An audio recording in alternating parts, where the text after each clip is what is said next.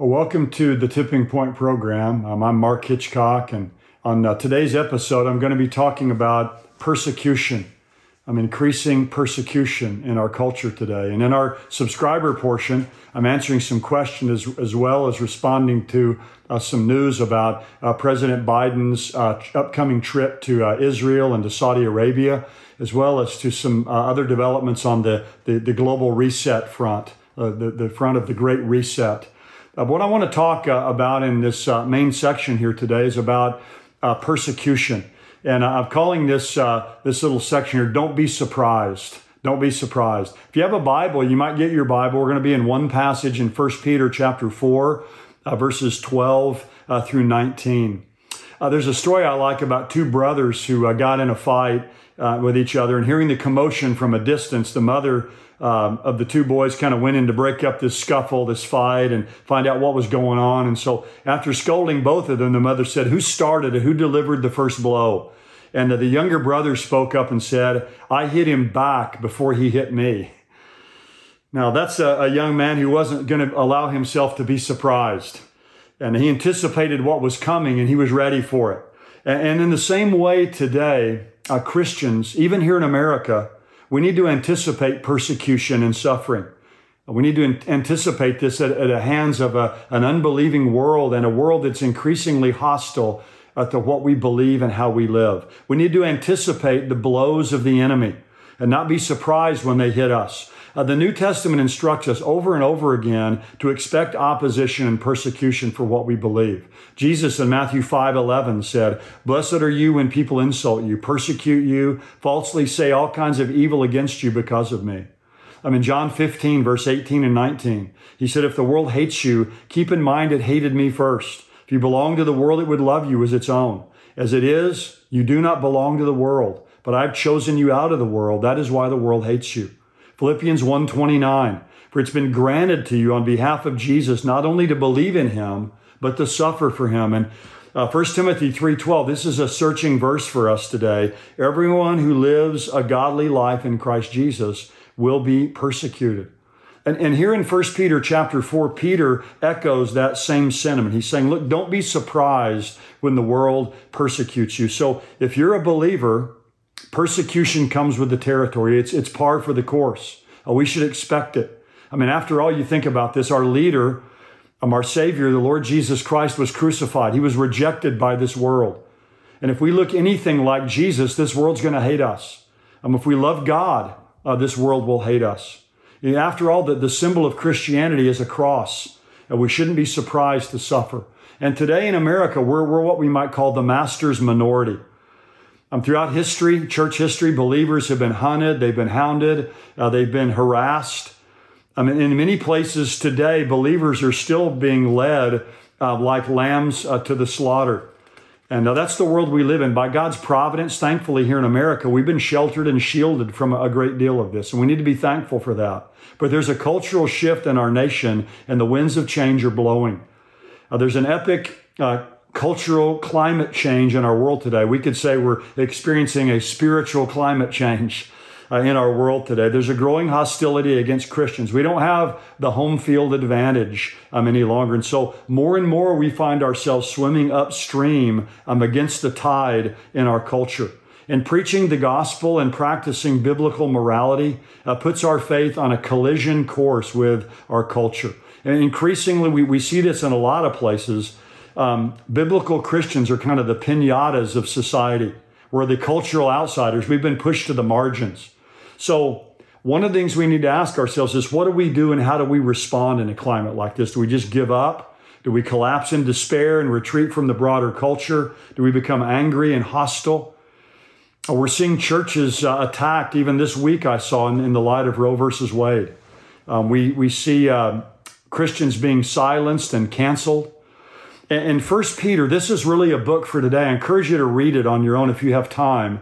I mean, First Peter, what we have in that uh, th- this book is believers being persecuted in the first century. Peter's writing to Christians living in northern, kind of western, central, modern day Turkey, and they're not being persecuted in the sense that they're being martyred or killed or beaten or, or physically punished, but they're being mocked and reviled and insulted by their culture. And that's exactly what we see today. I, I call this kind of a low grade or kind of a soft persecution. It's exactly what they were experiencing in Peter's day in, in that part of the world. And it's exactly what we're experiencing today. So, what I want to do is just give uh, highlight four things that we can do in light of what we see happening in our culture from this passage. The first one is we need a dose of realism. Now, all the all four of these start with R, so they'll be easy to remember. But we need a dose of realism. Notice he says in, in 1 Peter 4:12, Beloved, do not be surprised at the fiery ordeal among you, which comes upon you for your testing, as though some strange thing were happening to you. So he says, look, don't be shocked or surprised or think it's strange when you receive the hostility and the harassment of the world. He says, don't be surprised at the fiery ordeal. Now, some believe this refers to martyrdom of believers being burned alive, but there's no evidence this was happening to uh, the readers here that Peter's writing to. So I think it's simply metaphorical here. They weren't suffering physical abuse, but enduring mocking and maligning and mistreatment uh, for their faith. It was all verbal um, at this point. Now, obviously, at some point in time, it ratcheted up to become more than that. And I think it's going to in our culture as well. But right now, the persecution we experience isn't state sponsored, it's not systematic. Um, it's more local and sporadic. And again, it's what I would call kind of a low grade or a soft persecution. But Christians back then were social outcasts. They were ridiculed and discriminated against simply because they were Christians. And we're beginning to see a parallel to that in our own culture today. Aligning with Christ puts us at odds with the culture. It makes us a, a target of the world uh, this sinful world in which we find ourselves. Now, Peter tells us here this shouldn't surprise us. The difficulty we face here in America is we've had it so good for so long that it is taking us by surprise. Um, Christians in America, I hear people all the time say, I can't believe our country is doing this. I can't believe these things are happening in America. Well, believe it. He says, don't think it's strange. Don't be surprised. In other words, 1 Peter chapter 4, verse 12 sets our expectations. Uh, when we shine the light and expose the darkness, there will be an inevitable backlash uh, when we call sin sin. And uh, this world uh, does not like that. They don't accept it. And what persecution does in our culture today really is it seeks to marginalize us and eliminate and diminish our voice, to put the squeeze on us, basically to, to silence us and get us to shut up. And they, they're going to keep ratcheting this up until uh, that goal is achieved. So we have to have realistic expectations. So don't be surprised that the world uh, that hates Jesus um, hates us. But notice he says, God does this for your testing. God does this for our testing. In other words, there's purpose in this pain, uh, there's design in the difficulty. God doesn't waste our suffering. We're being purified and, and purged uh, like gold in a furnace as we suffer. So God has a greater purpose in this um, for, for our own good. The world seeks to ruin us, uh, but God uses their mistreatment to refine us. So the first response is we need to adjust our expectations in the world in which we live. Peter's just very realistic here. The second response is we need to adjust our emotions. He says we need to rejoice. He says in verse 13, but to the degree that you share the sufferings of Christ, keep on rejoicing. So at the revelation of his glory, you may rejoice with exultation. So he says, don't just endure what you're, you're going through, but actually exult in it. Now, he's not saying we're to enjoy the suffering. We don't rejoice that we suffer, but we rejoice that we can suffer for the sake of the one um, who suffered for us. In other words, it's a, it's a blessing for us and not a curse. It's a privilege to suffer to the, for the one who suffered for us. And he gives two reasons for this. In verse 13, he says, Keep on rejoicing so that the revelation of glory you may rejoice with exultation. He's saying, look, suffering's going to be followed by glory. Look beyond the temporary present suffering to everlasting life. There's a, a future glory um, awaiting us. So look beyond the temporary troubles to everlasting glory. But, but it's clear that the road marked with righteous suffering is the road uh, that leads to glory. And you and I need to remember that in this world in which we live. And the second reason we can rejoice in suffering is the presence. In verse 14, he says, If you're reviled for the name of Christ, you are blessed because the Spirit of glory and of God rest upon you. So we have the promise here of the presence of God in a unique way. Obviously, God is always with us. But he says you're blessed because the Spirit of glory and of God rests upon you.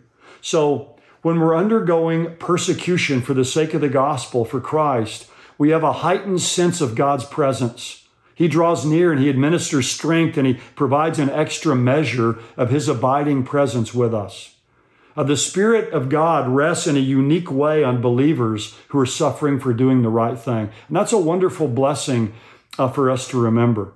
So we need to remember this as we go through difficult times in our culture, maybe in the place you work, maybe with some of your family members who kind of mock and insult you uh, for what you believe. There's a, a heightened sense of the presence of God with us when we suffer. There's a, a story I love about John Paton. He was um, a missionary to the New Hebrides. There were cannibals there. And if you can read the, the harrowing story of his life, it's spelled, his last name is P A T O N. Um, he was a, a Scottish missionary.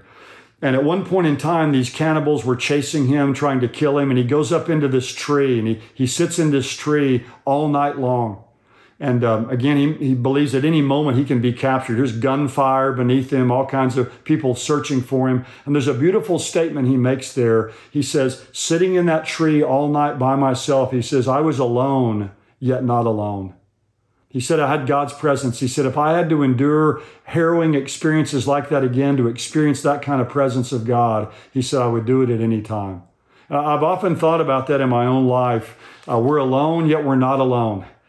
I mean, he never leaves us or forsakes us, uh, but we have his presence with us in a heightened sense. So, look, as persecution uh, mounts in our culture and increases, we need a dose of realism. Don't be surprised, Peter tells us. Um, the second thing is rejoice. Rejoice in his presence now and the prospect of his coming in the future. And the third thing to do as opposition increases and intensifies is to reevaluate. Basically, in verses 15 to 18, what Peter says here is don't suffer as a murderer, a thief, or an evildoer, a troublesome meddler. But if you suffer, suffer as a Christian. Basically, he's saying if you suffer because you brought the persecution on yourself just for your own foolish behavior, then that's on you. In fact, you ought to be embarrassed and ashamed of that. You ought to expect to suffer uh, for those kind of things. If you go out and break the law, uh, you should expect to suffer. In other words, if, if you suffer for doing what's wrong, you deserve what you're getting.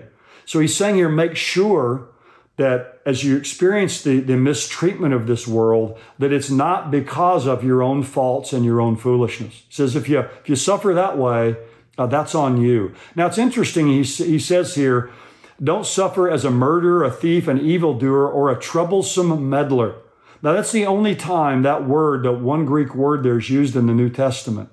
And it means the idea of meddling in other people's business. And in this context, I think it means more than just being a busybody, but it carries the idea of actually being like an agitator, someone that stirs up things, um, that, that has unwise interfering. I mean, an excessive, excessive zeal in attacking and opposing what they don't like. And he's saying here to us, and this is a good uh, statement for us to consider don't unnecessarily pour fuel on the fire in our culture. Look, we're not the majority anymore, but let's not be an angry, vindictive minority. Uh, don't be an angry, agitated Christian in light of what we see in our culture. We need less anger, I think, sometimes, and more anguish. We need to make sure that it's the gospel that's offending people and not us.